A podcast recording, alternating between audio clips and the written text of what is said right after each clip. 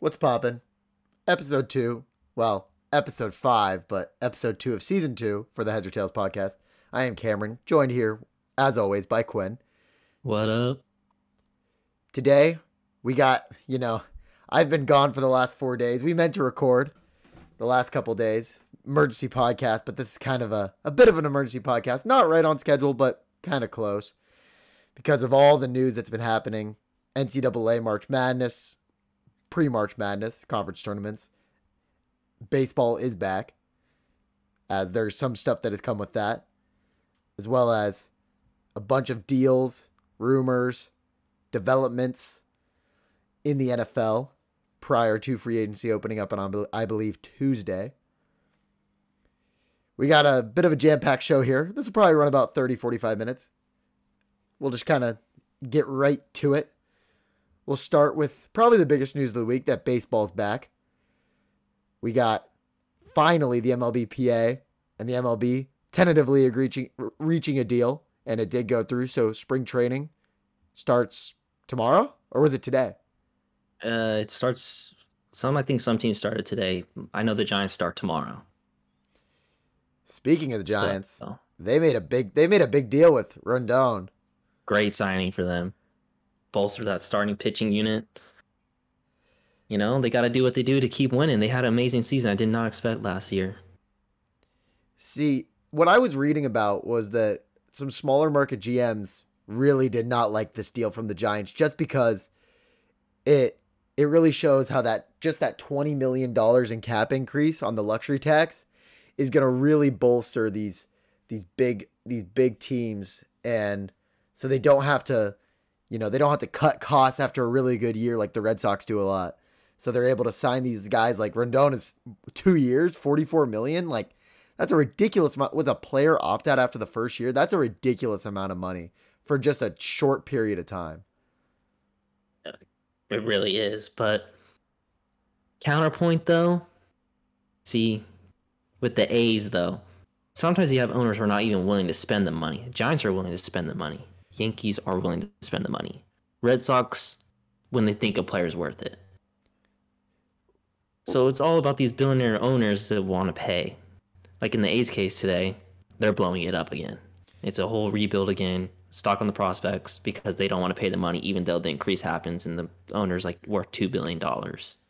See, I see it like the classic meme that I guarantee a lot of you see is the Baker Mayfield plays like trash, gets trashed by the media, calls out the media, plays inferior opponent, and plays terrific. And it's very similar with the A's. They that is the A's develop a great farm system, have a great regular season, go to the playoffs, disappoint in the regular, disappoint in the playoffs for multiple seasons in a row, trade all of their really good players away right before they hit their primes, and then the cycle continues. It is tough.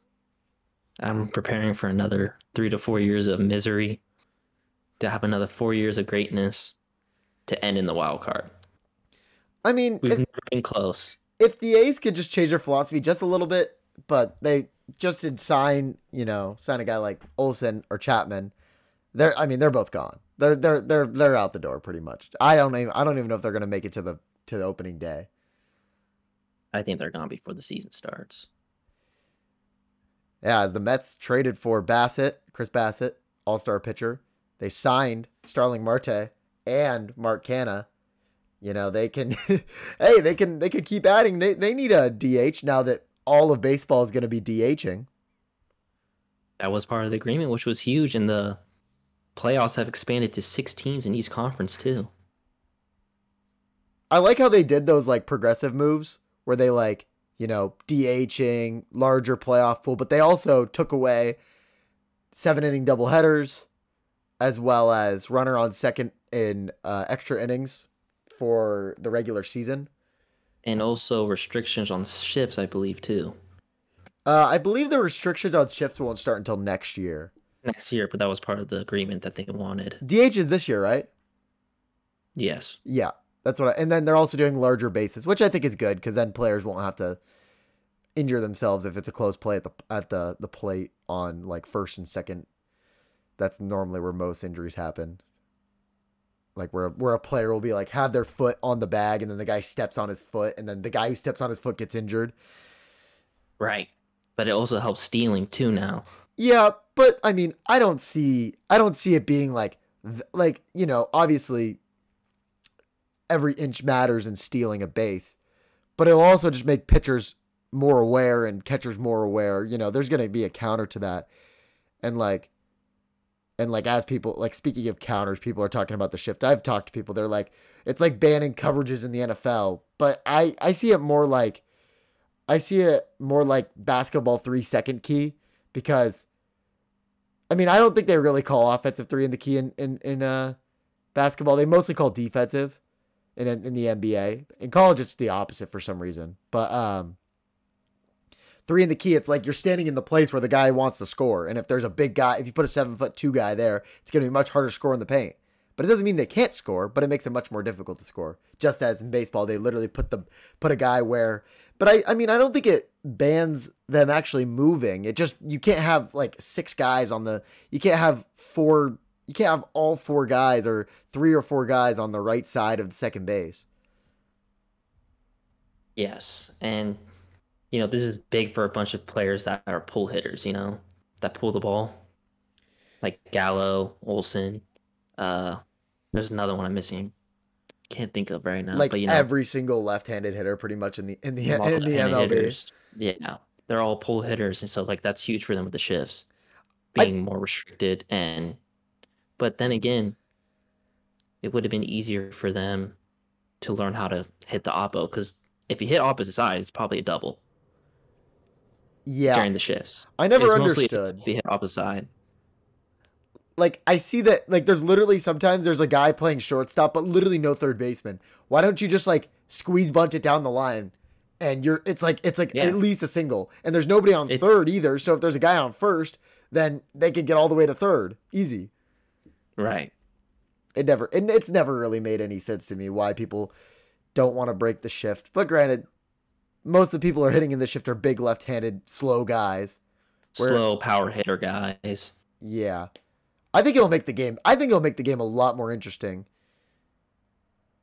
Because I think it would too. then then the pitcher actually has to like try to pitch a guy because realistically with the shift you just pitch the guy inside the whole time and you you hope you pitch him like basically low and inside and it's almost impossible for him to get the ball in the air and he'll just hit it into the shift every time. I mean, Right. the the one person who really wished that this, this rule came into play was Chris Davis. Definitely, dude. He was always getting shifted on and he it was either home run or out. That's all it came down to. He may be a he may be a Hall of Famer if they if they never started shifting him. He could have. But you know, it's done. It's over for Chris. Well, Chris Davis is still on the Orioles, but he hasn't really played any meaningful baseball in about three years. No. He probably was one of the worst contracts to go down. Yeah. Speaking of the Red Sox, I've heard talks been heating up with Trevor Story. I like it. That'd be a great signing for them. Move one they of them. Move one of them to the other side of the base, Yeah. And especially with this twenty million dollars in luxury tax increase. That pretty much does it for our baseball side of things. We're going to move over to some NFL, some massive trades involving players that played for the Raiders and players that now will play against the Raiders. First, the first big deal was Russell Wilson to the Broncos right after the announcement of Aaron Rodgers planning to stay in Green Bay. How do you feel about that, Quinn? Uh, I feel awful about it. When uh Roger said he was staying, I'm thinking the Raiders are in the clear now. The Broncos can't get Rodgers, not going to get a quarterback. And literally the next day, Not even the next day, like an hour later. or maybe an hour later, I, our buddy Brett, former guy in the podcast, you know, former partner we had, texts in the chat. And I'm like thinking, what what happened? And he sends the tweet of Adam Schefter saying Russell Wilson to the Broncos is a done deal. And right there, I was devastated because I knew The Broncos are a great team. They have some good young playmakers on offense. Their defense was top 10 last year. What held them back was quarterback and Lock and Bridgewater. Lock with his turnovers can throw you away a game, and Bridgewater was not going to win a shootout. You put Russell Wilson on that team now, I mean, they can compete with the Chiefs, the Chargers, now the Raiders. I used to be two free easy dubs, but you put a future Hall of Famer on a team like that, it's unbelievable. I think they gave up too much when they traded, but when you can get a future Hall of Famer on your team, you're expecting a Super Bowl here in the next two years. And the Broncos, that's what they want. And they're going to get that in Wilson if he can perform. But it's going to be tough in the AFC now. Last week we were talking about how NFC quarterbacks were uh, really weak. It's even weaker now. Yeah, there really isn't any. If I mean, if Rodgers and like I think that's the issue is that a lot of these NFC teams haven't necessarily drafted well at the quarterback position or drafted well in general over the last like five years. So what they end up doing is once they exhaust all of their options, they just trade away. They're just trading away all their their players, and they just end up being on AFC teams as two deals involving former Raiders who got traded within months of one another. Khalil Mack and Amari Cooper recently just got traded. Khalil Mack on Thursday to the Chargers. Another another one of those uh, Raiders divisional opponents that yep. loves to bulk up for the Raiders, or not necessarily for the Raiders, but just to make a push for the playoffs. And then Amari Cooper to the Browns, which makes them better. And they're going to trade Jarvis Landry now. But, you know, you're giving Baker Mayfield a, a very good, I mean, he's very underrated for being an elite wide receiver that he still is. Ooh, Cooper? Yeah, Cooper. Cooper is elite, but the problem he's always had is I've seen it with the Raiders and the Cowboys. He'll have one or two weeks of like, man puts up like 150, 200 yards receiving and like a touchdown or two touchdowns, and then disappear for four to five weeks. His problem is he's not consistent enough. And the man was complaining about quarterbacks that he's had, and now he goes to Baker Mayfield and the Browns. And to see that happening, you look at the trade, Then when the Raiders made the deal, looks like both teams lost the trade. The Raiders got a first round pick, the Cowboys paid him. Turns out he was kind of the diva that he was on the Raiders. I mean, you saw there was rumors coming out that he called Dak Prescott Black Kirk Cousins. I don't know if that was a real report or a or a fake report. True, but if it's true, that's crazy. And uh you know, this could make the Browns better, but again, it comes down to Baker Mayfield. He couldn't do it with OBJ. So, what makes you think he can do it with Amari Cooper? I think that Amari Cooper is more of a like he's already had that uh he's already had that diversity of playing with a lot of good wide receivers as he did in Dallas. Like, but the thing is, once they trade Jarvis, like he's the clear number one. Like, there's not even like, because when no OBJ got there, Jarvis was still in his prime. Jarvis was still a great wide receiver. So and Baker, OBJ wanted to team up with him. yeah, but I think the issue was, I think the issue was Baker trusted Jarvis a bit more, and that's and that's like the Kevin Stefanski Stefanski offense is a lot of times the number two wide receiver will get like a, most of the touches, most targets, yeah. Because just because he ends up being the most trusted, not because he's the better wide receiver, just because the quarterback trusts him more. And a lot of the if you need a catch, he's gonna catch it. Yeah, I think Amar. I mean, I think that it makes the Browns better. You might as well. You, you need a number one wide receiver, like you need one. Jarvis Landry's not gonna do it. Donovan Peoples Jones, he's good, but he's he could be a good number two. We talked about this on the Hostage Dudes podcast, actually. I'm very interested to see what Ian thinks about this later this week. All right. And now to uh, good old Khalil Mack, man. Never thought I'd see the day he'd be a Charger in the AFC West. But the Chargers are smart to make this deal. If Mack can stay healthy, great run defender, and he can rush the passer. You pair him and Bosa, that's a great pass rushing duo. and you're looking at the AFC West now with the rushing duos they have. I mean, those are some great pass rushers in there. You're talking about Chris Jones, Mack, Bosa, Crosby, Ngakoue, uh, Chubb. Maybe Von Miller comes back. Oh, he's Von coming Miller's- back. I think he's coming back now. So you have them. And this goes to show the Chargers are all in. That they know they have advantage of Herbert being on a rookie contract. So you can sell on like everything. You can get you can take on a Khalil Mack contract that's going to cost you 24 to 30 million a year. But off Herbert being on a rookie contract, you're not paying him almost 40 million dollars, which he'll get maybe 50 depending what it goes high of. So the Chargers, I don't think they're done. They're going to go all in. So be prepared. I think that's a common theme. I think that's a very um that's a very common theme in the AFC right now is that like not just that like rookie contract deals, but just that like all in mentality. I can't remember a time in my life where so many teams were making especially in the AFC, were making all these moves just to get better, and it really makes me think like, you know, every team can go all in, but only one team's coming out of the AFC.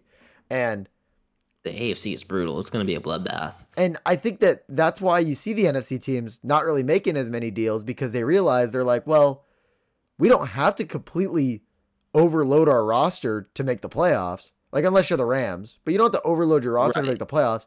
And all you got to do is just get out, get out of the and NFC. So think, look at the Cowboys.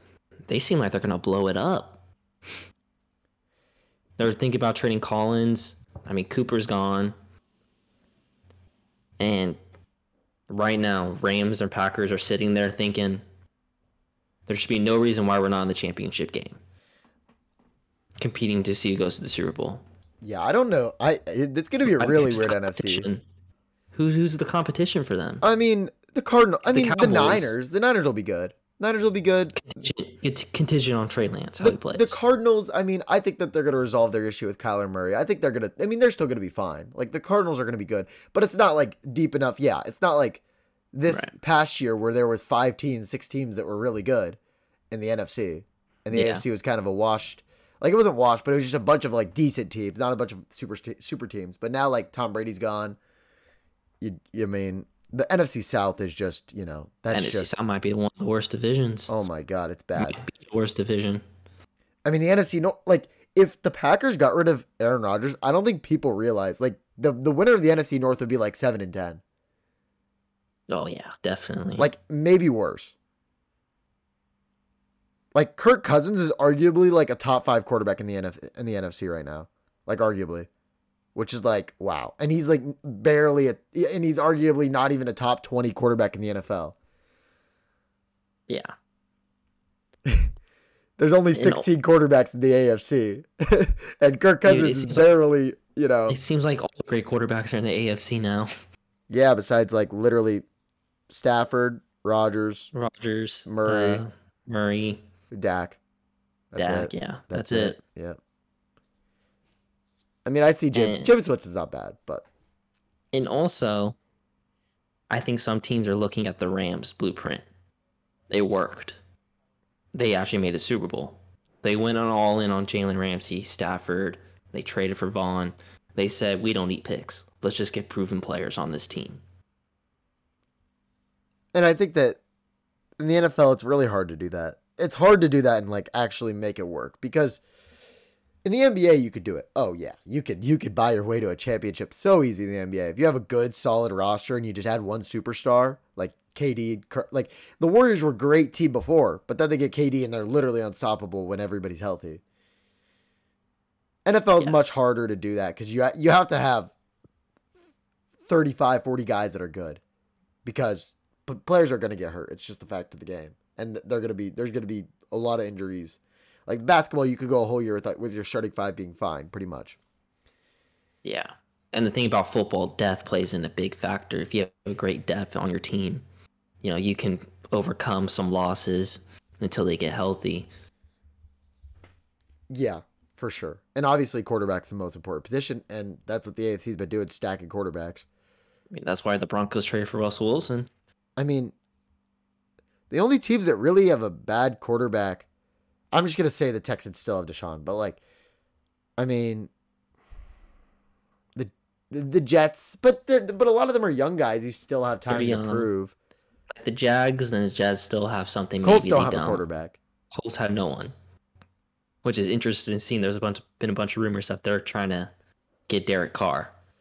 That'd be so And- funny if the Raiders just decided to tank. That'd be so funny. If they take, if they trade Carr, I say screw it, get Watson, and then hope for the best. He doesn't get suspended. you know, I I think that Watson my opinion on Watson is that he may have like legally beat it, but you know, there's there's an ounce of truth in every lie.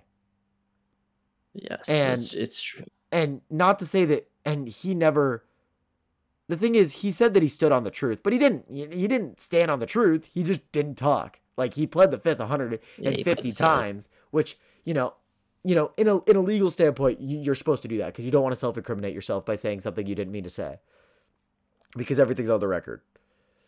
And Right.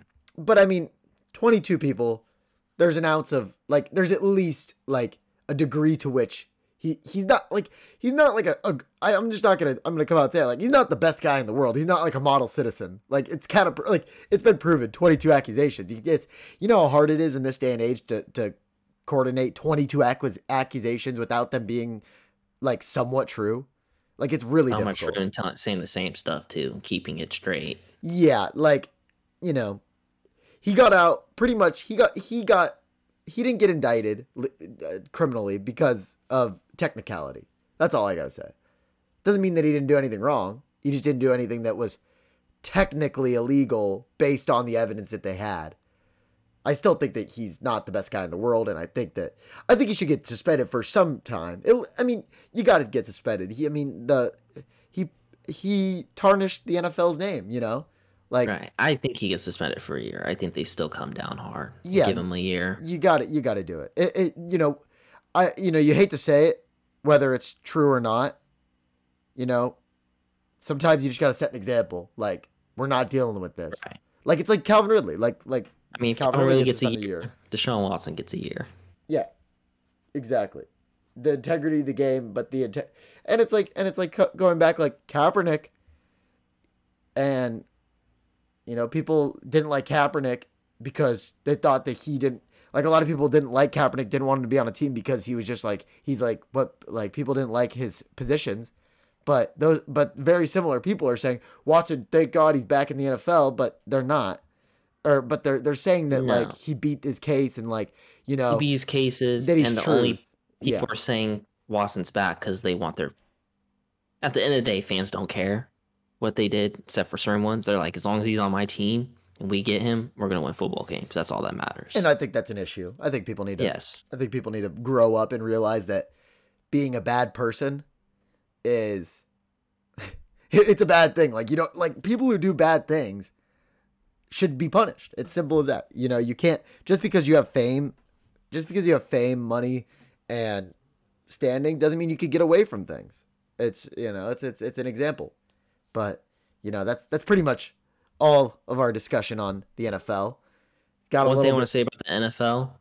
yeah. This shows a lot of teams trading for quarterbacks and trying to trade heavily for a quarterback right now. Shows how much they think about this year's draft and what they think about the quarterbacks. I completely agree. That they're willing to give up whatever it takes to get a proven guy. Yeah. And then when you got Trubisky looking looks Mariota, that says a lot. Well, moving over to our last sport of the day, then we'll have a little little segment to end us off. NCAA March Madness. Want to preface this with my own sadness as my university lost last night. University of California, Santa Barbara, lost in regulation against Long Beach State on a buzzer beater by Jadon Jones. It was uh I was there covering the game with seven of my other fellow peers for KCSB Sports and watching that game very heartbreaking, you know. Covered these guys all year and you know, they're a great group great group of guys. They get a lot of great personalities, a lot of great leaders, and you know they were on a great run. They'd won what nine out of their last ten coming into the day into the game last night. But you know, they're as Coach Pasternack said in his press conference, you know, sometimes it eventually catches up to you, and it caught up to them last night. But besides my little rant on my own team, because I felt like it was due, we got some surprises. I mean, it's it's honestly too much to track, but honestly, the Lots biggest, upsets in the last couple days. in my opinion, the biggest surprise, Virginia Tech for sure. Virginia Tech was unranked. They were on the bubble. They were in the last four out coming into the day. They're playing against. I can't remember exactly who they were playing against. No, no, no, no, no. The other day, I'll I'll check their. Oh, they played uh I'm looking at it right now. They were playing. Um, they played someone really Clemson. good. They were playing Clemson, and Clemson hadn't won an an ACC tournament in. I don't know. I think they they've actually never won the ACC tournament. They're the only team of the mm, founding Yeah. the founding of the conference to never win it. And Clemson up by two, overtime, and they hit that three pointer to win the game in overtime. Then they go on. They beat. Beat North Carolina. Then they beat Notre Dame actually the next day. Notre Dame, and then yesterday it was North Carolina. Then they beat North Carolina in the semifinal. And then they beat. Then they convincingly beat Duke to win the Which ACC, which probably one of the best Power Five tournament runs in the history of ever in college basketball. if you would have told me as a better that Virginia Tech was going to go and run the table against Carolina, Notre Dame, especially Duke, and the way they beat Duke, I would have said you're crazy. To go in to beat a top five ranked team in Duke in a championship, convincingly too. No one expects you to win. And last night they killed North Carolina which no one expected either. I didn't expect it. I mean, this just goes to show March Madness is happening earlier than expected. I mean, I think March Madness truly starts these conference tournaments. I mean, it's crazy. Like I said last night, UCSB lost on a buzzer beater. Iowa won today on pretty much a buzzer beater against Indiana in the semifinal of the Big Ten tournament. I mean, I even I can't remember a time where the conference tournaments were so good. And I mean, last uh, yesterday, Indiana, Illinois, that was a great game. It came down to the wire. Illinois kind of threw, but it came down. The guy had a great shot to get a layup to put him up ahead, and but they couldn't seal it. I mean, there was a bunch of other great games today. Like San Diego State lost by one to Boise Lost State, One.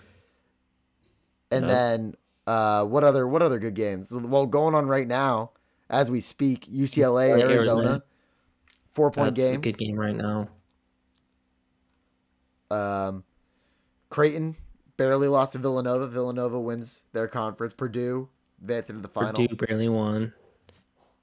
Tennessee beat Kentucky today. Oh yeah, and Arizona, and I mean another surprising team actually, very similar to Virginia Tech, Texas A and M. They've been putting on a show in the beating tournament. Arkansas. They put on a show. They dom they killed uh who do they play? They killed Auburn yesterday. They were in control of that game. It was even the score would tell you it was closer than you thought. It was not. They had like a 15 point lead through the whole second half. And they beat Florida the day before too. Yep. Then now they I played mean- Tennessee, who upset Kentucky today in the They final. did. I'll be very interested to see what teams really make it. Like, you got top ten teams losing left and right.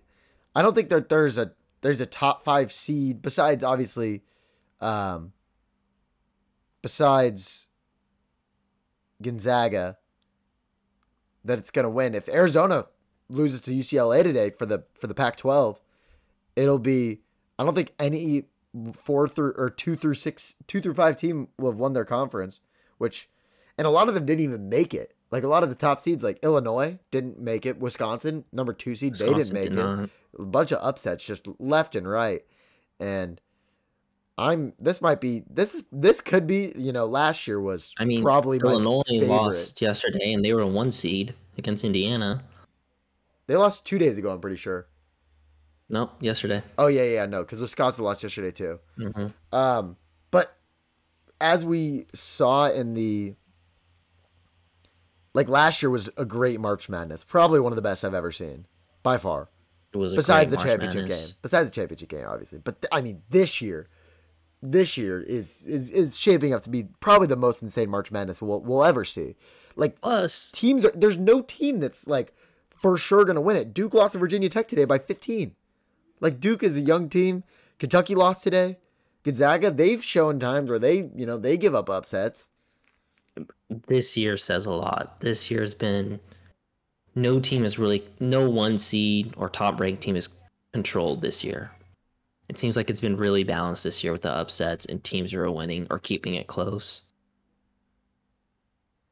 And then, you know, plus this year we're having fans again this year for March Madness. So it's gonna feel more the real deal. Yeah. And it'll be across the country. I might go to that. Uh, I mean, depends on what day it is exactly, but uh, they're having Sweet 16 and Elite 8 in San Francisco. In San Francisco, yeah. might go down for that. That'll be the tail end of my spring break, so I might go see that. But um that's pretty much gonna wrap it up for our sports talk today. But now we're gonna go. I mean, pretty much same sports we're gonna do. Quinn suggested this before we got on. Four favorite sports moments. Two of them in person. The other two are gonna be on Moments on TV. on TV. So I'm gonna go. I'll start it off. I'll, I'll, I say we started off with. I say we start off with our on TV moments. Okay. I, I'm I'm about it. I'm gonna go. My first one, Aaron Rodgers, hail mary against the Lions, by far, like craziest moment. As a freshman in high school, it was just like my mind was blowing. I'm screaming. The light, I knocked over a lamp. I was like, it was like, and the game was obviously like such a sad game because the the Packers were about to be out of the running. If they lost this game to the Lions, they got upset. They were going to be out of the running for the playoffs, and they needed it. They were down twenty to zero at one point in the game, and they fought all the way back for the hail mary. It just absolutely crazy. It was a crazy moment. And I remember getting an update on my phone, close game against Packers line. So I throw the game on. I'm like, okay, it's a pretty good game right now going. Aaron Rodgers gets tackled by a pinky with the face mask at the end to get the penalty to get one more play. And when the Hail Mary happened, I couldn't believe it. I was shocked. Never watched a Hail Mary for a win. That doesn't happen. And then later on that season, Aaron Rodgers is like, you know what? I'm gonna do it again. exactly. Okay, what's your uh, what's your what's your first one on TV? My first one, going back to March Madness. Last season, watching UCLA Gonzaga in the Final Four. That's a good one. That's a good one. You know, I'm rooting for UCLA. They're the underdogs here. They made it in Final Four. They played an extra game. They take the lead, and then Jalen Suggs banks in a running shot from half court, and I could not believe it. If there was fans there, I mean that place would have erupted. I mean that was a great moment, and then I was upset because I wanted UCLA, and now and then Gonzaga had their undefeated season still alive to be only disappoint to only be a disappointment against Baylor. That's pretty good. Okay, my second my second on TV moment. See, I'm pretty biased here because like all of mine are to be like obviously the in person, like they're all to be pretty much end of the game. And for my on TV, it's pretty much my teams. My second one is Bronson Koenig's fadeaway buzzer beater against Xavier, second round of the NCAA tournament, round of 32 to go to the Sweet 16 inbounds tie game, inbound or Nigel or I believe it was Nigel Hayes. Yeah, Nigel Hayes inbounds the ball to Koenig in the corner, fadeaway three, and I think it was um, what's that one broad broadcaster? CBS Quinn, CBS broadcaster basketball, Is it Jim Nantz? not Jim Nantz. Uh, is it Greg? Somebody something starts with either a Greg or uh Let me look it up. I mean, regardless, it's uh, it, it's my favorite moment probably ever watching on TV. I mean, just like the absolute Gus Johnson. Gus Johnson. It was Gus Johnson. Yeah. Gus Johnson on the call. Great call. I'll have to pull it up right after this podcast just to watch it again, probably for the hundredth time, because I've rewatched it a hundred times, and I just, oh my god, I'm like, same as the the Packers moment. I'm in my family room watching my family. This is like high school, early high school, and I'm just like, oh my, I'm just screaming, running up and down the stairs. What's your what's your number one on TV moment? Number one on TV moment. It would have to be the 28 to 3 comeback from Tom Brady. I know that sounds like it's easy, but the way it led up to it. I remember uh, you met Steve, my yeah, dad's friend. yeah, I know Steve. So I remember he was looking at me. He's like, "This game's over," and I remember looking at him. and I said, "I bet you twenty bucks Tom Brady comes back and wins this game." And he's like, "There's no way." And I was like, I literally told him, "You don't count out Tom Brady. this man is the goat. You don't count him out." And when it happened, he looked at me. He handed me the twenty dollars, and he said, "You were right." He's like, "I'm never counting this man out ever again." He's like, "I couldn't believe it." And he almost And did it again. He almost did it again. He did. This season. Because the Rams were imploding. Final game of his career, actually. It was. But All right. my honor, I'm gonna have an honorable mention. Honorable mention, two of them. Honestly, you know, I honestly forgot about these, but they probably could have made the list. But honorable mention: David Ortiz, 2013 NL or ALCS Grand Slam first pitch against the Tigers, and my other honorable mention is Christian Vazquez, 14th inning walk off home run in the ALDS this year against the Rays. I mean, that was the most gut wrenching. That was the most probably the most gut wrenching game of baseball I've ever watched in my life. 14 innings. I don't even remember watching the 18 inning World Series game really that much, but 14 innings. Then he hits the home run after all that happened with Hunter Renfroe hitting the ball over. That's that's probably yep. mine. Yeah. You got any honorable mentions? Just I like a got quick one? two. Uh, my first one is uh, Rajai Davis, game seven, hits a two, was it two run or three run shot to tie the game in game seven against the Cubs. Yeah, that's awesome. I, I thought that was it. The Indians are gonna win, and then the Cubs shocked us. And then the second one is Tyreke Evans, half court buzzer beater against Memphis Grizzlies back in I think it was 2011, Yeah, 2011, 2011. 2012. And 1.5 seconds, man, heaves it and swishes it nothing but net. And you see Donté Greene coming off the bench. He already knew it was going in. He knew it. And it was just, I will. And the thing that sucks, I had a chance to go to that game. And I said no. And I was like, oh. I thought you were there.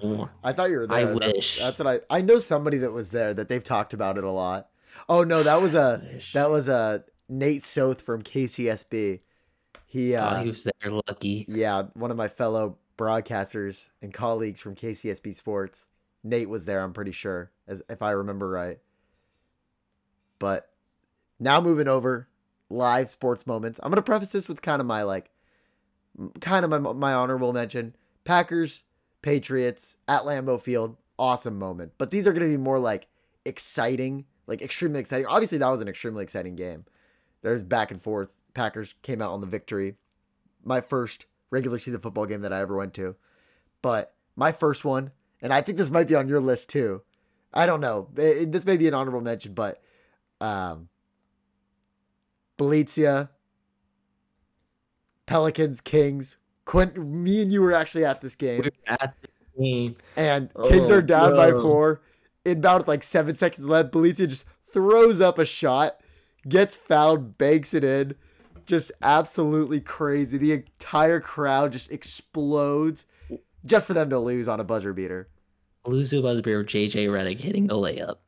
And I remember that moment happened. Me and you were just like couldn't believe it. We're jumping on each other like we couldn't believe it. You see it on the broadcast. Our buddy Hunter showed it to us. He's like, "You guys were on TV," and we're just like, "Oh!" And to watch him lose in that heartbreaking fashion, to do everything to tie the game. Four point plays don't happen, especially to tie the game with seven seconds. And to lose like that was just gut rate, gut wrenching. Okay, Quinn, what's your uh what's your first moment? Sadly, I don't have that many moments. There's been a lot of I was gonna say you've been to a ton of Kings games over the years. Kings games, but like Raiders, there's nothing been good. But uh, there've been a lot of L's. But I think my best moment Kings wise was Bogdan Bogdanovic hitting the game winner over Tyson Chandler against the LA Lakers. And this was heading into the new year. This was the last game of the year in uh the 2019, 2019. no 28 2018 2019 season. And he hits that game winner. And that was our best season we had that year too. And like we went 39 to 43 and just watching him over 7 foot defensive player of the year, defensive player of the year, Tyson Chandler swishes it. He knew it. He's running down the court, and all the fans were jumping up and down. Because you know those are the only moments we have as Kings fans. You know it's been really rough out here. Okay, my favorite moment. This is extremely biased, just because you know I am a KCSB UCSB broadcaster is, and I was on the broadcast second stream for uh, UCSB versus Cal Poly. UCSB goes down, ten points in the second half. Go on a run just to end it off. JaQuori McLaughlin drives into the middle, takes his steps in, spins away, fadeaway jumper from the free throw line, off the front rim, off the backboard and in. Buzzer beater, senior night, crowd explodes. It was actually the last game that I live event I went to before COVID started. And that was just oh my gosh. I, I've actually never been able to listen to the call that I made because I don't know, I just never got it from my the the the current sports director at the time. Gwen? The second moment, there's a tie. Whichever one I don't say, it's gonna be my honorable mention. The one honorable mention I have, or maybe two, is A's versus Twins, I believe, against Tommy Milone was pitching. Let alone seeing one grand slam is really hard to come by. That night, that day, I saw two grand slams. Cespedes hits ones, and I believe Donaldson hit one. Seeing two grand slams in one game was unreal. To watch that happen, I've never seen a grand slam since all the baseball games I've been to. Never been close since. And that was crazy. And they won, I believe, like 12 to 2. So what's your honorable mention now? It was tough. It was another A's game related. This was 2013. Uh, ALDS. Tigers. A's. Game two. Stephen Vogt hits a walk-off single to win it. To put us up 2-0. To later on, us blowing the 2-0 lead, you know, losing to the Tigers like we always do. Yeah, you guys blew. You guys broke my heart. I was supposed to go to a Red Sox A's AL, ALCS game. And the wild card is the bane of our existence, man. And the ALDS, we don't we don't know how to get far in the playoffs anymore. What about you? What's your honorable mention? Honorable mention, uh, no hitter against the Red Sox actually by um, Sean Manaea. That was pretty awesome. You know, it's awesome seeing a no hitter. Obviously, it's painful when you're seeing it against you. And then another one would probably be at Fenway Park. I believe it was Xander Bogaerts hit a walk off single to send Mookie Betts home against the Tigers in extra innings. That was awesome. But that's pretty much that. I haven't seen like I've seen a lot of good sports moments, and like honestly, if last night if that was us hitting that buzzer beater, that might have been, you know, it would might have been some recency bias, but it, it might have been it might have made my list if we made a buzzer beater last night. That's a heartbreaking way to watch a game, especially when you're being the broadcast. Oh, I have not I have not um even talked to Geo, our friend who is, went to Long Beach State. I haven't even told I don't even know if he knew what the result of the game was. I haven't even told him because I don't want to receive that crap.